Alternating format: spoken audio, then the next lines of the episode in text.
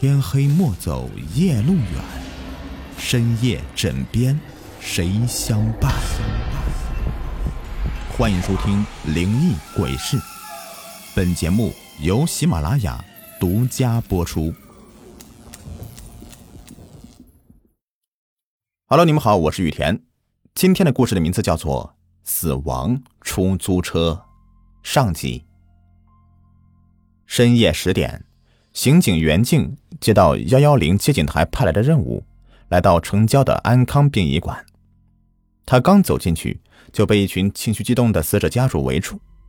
只见一位西装笔挺的年轻男子抱着一只黑色的公文包走到灵位前，三鞠躬以后，他带着哭音沉痛道：“尊敬的逝者，虽然你不是我的客户王先生，但是你替他去死，让他免于灾祸。”这份情谊，我代表安民保险公司以致以真诚的谢意。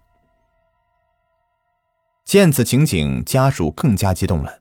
有一个中年妇女上前揪住他的衣领，骂道：“我老公遇车祸刚走，你们保险公司不肯赔偿，凭空说这些话来，不怕遭报应吗？”袁静急忙拉住年轻男子问：“你的意思是，死者是个替身，王先生并没有死？”年轻男子慢条斯理的递上自己的名片，上面印着“李培元李然”。我今天来原本是代表公司悼念王先生的，谁知却在殡仪馆边的小巷子里见到王先生。我叫他名字，他却跌跌撞撞的跑了。这怎么可能呢？警察可是验过尸的，他的家人亲手将他推到了火化炉里，哪里会有假呢？袁静说。李然指天发誓：“不信的话，调监控查录像啊！王先生生前我见过很多次，是绝对不会认错的。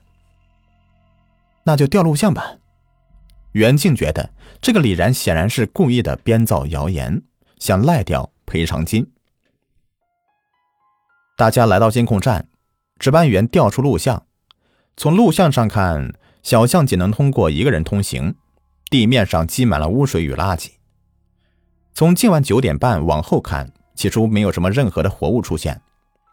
在第二十一分钟，一张扭曲变形的脸突然贴在屏幕上，大家都吓得尖叫起来。这张脸很脏，眼睛骨突，阴冷的盯着摄像头，嘴角带着一抹鬼笑。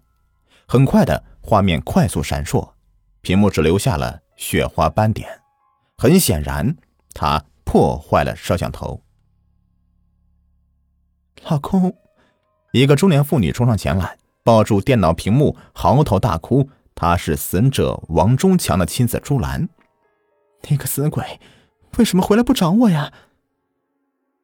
袁静被眼前这一切给搞糊涂了。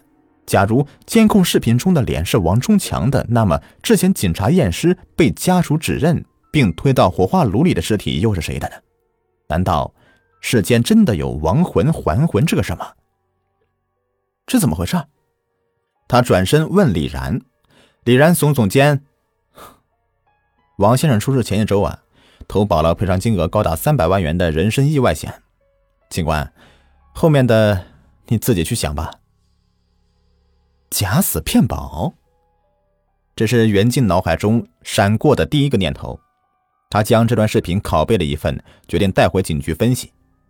李然拦住他说：“美女，留个电话吧，晚上微信你。”袁静说：“我对卖保险没有兴趣。”谁要追你了啊？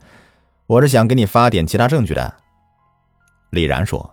袁静的脸顿时火辣辣的，丢下一张名片，疯似的逃了。回到警局里，已是凌晨。袁静调出王忠强案件的档案。三天前的晚上十点左右，王忠强驾驶出租行经城西监控盲区黄杨渡口附近，车辆突然自燃，王忠强被活活烧死在了驾驶位上。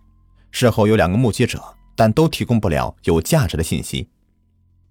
袁静查看现场照片，发现死者已被烧成黑炭。死者家属是根据。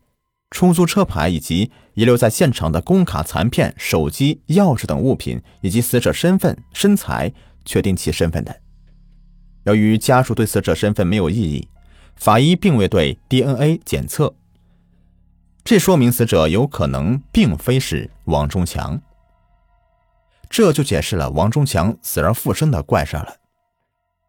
假如是这样的话，这起交通事故极有可能是一起严重的刑事案件。袁静激动起来了，这可是他毕业以后第一次接手这样的恶性案件。正在这时，他的手机响了，打开一看，是李然的微信添加好友申请。袁静惦记着他之前所说的其他证据，立即验证通过。李然传过来一个压缩包文件，袁静打开，里面是一堆保单复印件，他一张一张的查看着。保单显示，一周前，王忠强的确有向安民保险投了一份三百万元的人身意外险。这个时间点跟案发时间发生太近了，难以洗脱他骗保的嫌疑。难道王忠强真的没死？他在骗保吗？他被烧死在出租车里，那被推入火化炉的人又是谁呢？微信还在响，袁静打开一看。李然正在自言自语似的分析案情。我查了王家人近期的医疗记录，发现王忠祥十五岁的儿子在半年前被查出尿毒症，再不换肾的话，就活不过这个月了。这个病耗光了王家的全部积蓄，我想这是王忠强假死骗保的直接诱因了。李然的话让袁静很吃惊，没想到一个理赔员对案件竟有如此的。深的调查，他不禁来了兴趣。那怎么破案呢？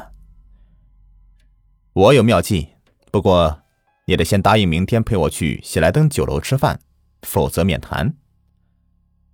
李然露出流氓本色。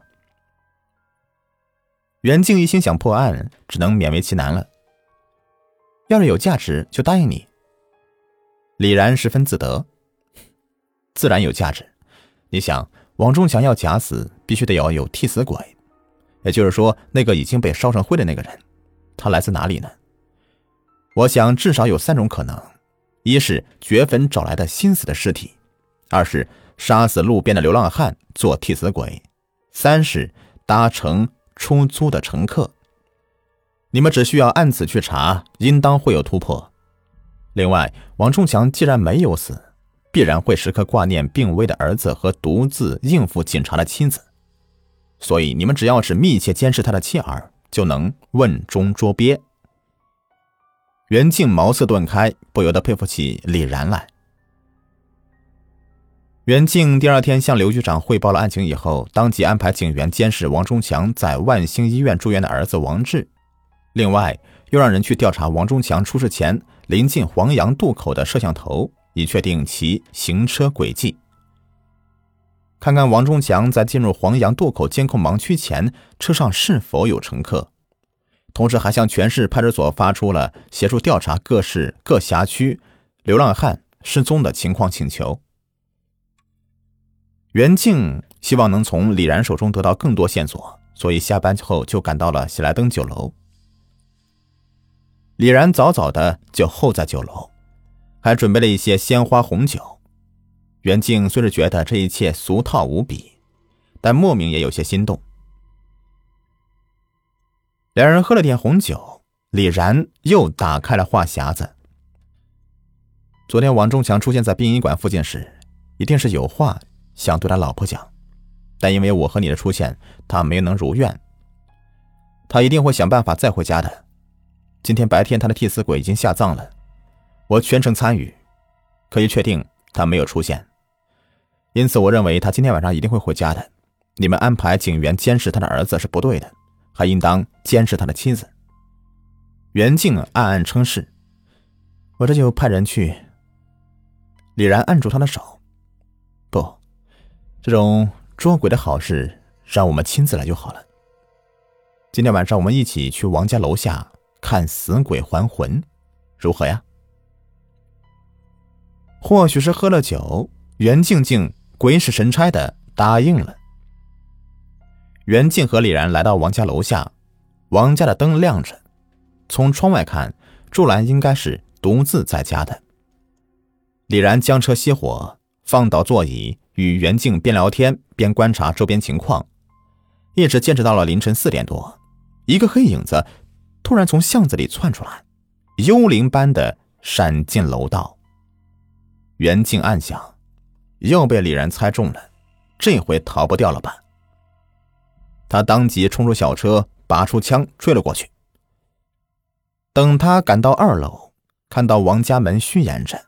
他一脚踹开门，看到阳台上一个黑影转过身来，阴森森的望着他。这时候，祝兰穿着睡衣从房间里跑出来，看到眼前一幕，吓得瘫倒在地上。“你们是谁啊？”袁静将枪瞄准黑影。王忠强，举起手来，不要反抗，否则我就开枪了。黑影转身翻出阳台，袁静急忙开枪。这时候。李然冲过来，架高他的手，抓活的。子弹射进天花板。袁静推开李然，冲到阳台，看到黑影向左侧小巷跑去，情急之下纵身跳下，追进小巷。李然也从楼道里面追出去。小巷里没有灯火，只能凭借月光辨物。袁静急追进去，就看到黑影迅速引入前方黑暗。他加快脚步。却发现前方是个死胡同，黑影早就不知去向。